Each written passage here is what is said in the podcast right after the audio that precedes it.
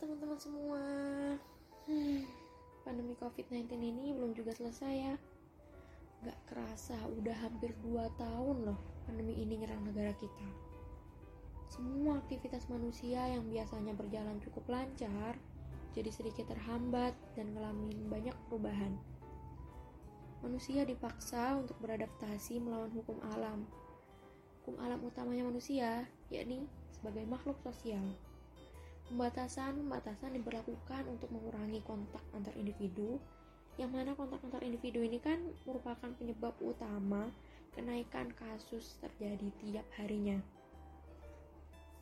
Akibat pandemi ini, banyak orang kehilangan pekerjaannya, dikarenakan para pemilik usaha ini berjuang sekuat tenaga untuk menghindari kata kerugian tapi di balik keadaan ini banyak juga orang yang dapat survive dan mengatasi masalah ekonomi yang merupakan imbas dari pandemi ini.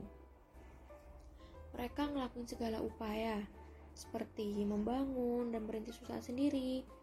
Pokoknya semua ide dan inovasi bermunculan mereka kerahkan. Mereka berlomba-lomba untuk bisa memperbaiki kondisi ekonominya agar kembali stabil. Untungnya nih ada internet. Internet ini menambah kemudahan para usahawan untuk mempromosikan dagangan yang mereka jual. Segala sosial media sampai e-commerce mereka gunakan semaksimal mungkin demi mendapatkan cuan. Namun sekarang pertanyaannya, apakah semua kalangan ataupun generasi dapat menggunakan internet dengan maksimal? Kebanyakan nih, generasi-generasi yang cukup berumur uh, mereka kan agak kurang paham untuk mengoperasikan atau mengupayakan internet dengan semaksimal mungkin. Nah, di sinilah peran kita generasi muda dibutuhkan untuk membantu generasi di atasnya dalam mengoperasionalkan internet. Di sini juga akan terjadi timbal balik yang baik, yakni terbuka lapangan pekerjaan untuk generasi muda agar dapat memaksimalkan kemampuannya. Tapi ini lebih bagus lagi nih, kalau generasi mudanya mempunyai bisnis atau usaha sendiri. Tapi itu tentulah nggak mudah kan untuk mencapai itu semua. Karena di kehidupan ini nggak ada yang instan kan. Semua butuh proses. Mie instan aja perlu direbus dulu, nggak bisa langsung dimakan ya kan.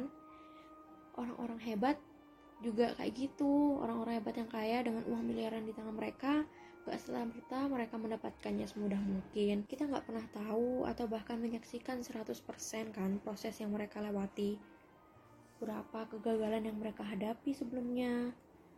Banyak loh orang-orang kayak gini nih yang berhasil mencapai kesuksesannya di usia yang terbilang cukup muda. Di sini kan kita bisa menarik kesimpulan bahwa dia telah menghabiskan jatah kegagalannya di usia yang sangat muda. Kita ambil satu contoh nih siapa sih zaman sekarang yang nggak kenal sama Kylie Jenner.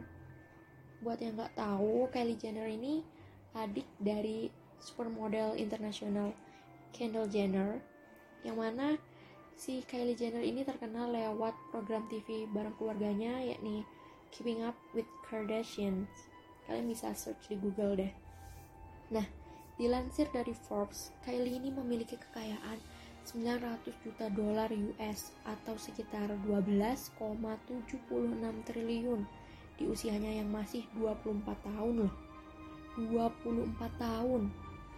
Usahanya ini yang sangat maju yaitu perusahaan kosmetik miliknya yakni Kylie Cosmetics. Nah orang seperti inilah yang dapat kita jadikan inspirasi untuk bisa produktif di usia muda kita nggak perlu khawatirkan masa depan. Maksudnya ini uh, pikirkan aja masa sekarang.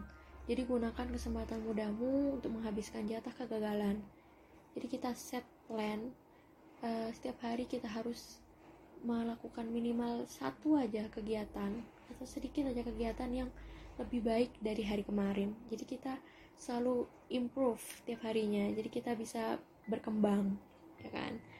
Jadi kita nggak stuck gitu gitu aja jadi sedikit-sedikit lama-lama juga jadi bukit kan nah ketahuilah juga kawan ya kegagalan adalah guru terbaik karena kegagalanlah yang memberikan kita pelajaran untuk menghindarin hal-hal yang sama terulang kembali so Ayo teman-teman, kita gunakan waktu kita yang masih muda ini untuk produktif agar kesuksesan dapat datang menghampiri kita. Yuk, bisa yuk. Pasti bisa kok. Nih, ada quotes. Some beautiful paths can be discovered without getting lost. Beberapa jalan yang indah gak dapat ditemukan tanpa tersesat lebih dulu. Gimana teman-teman? Semangat ya. Kita pasti bisa kok. See ya.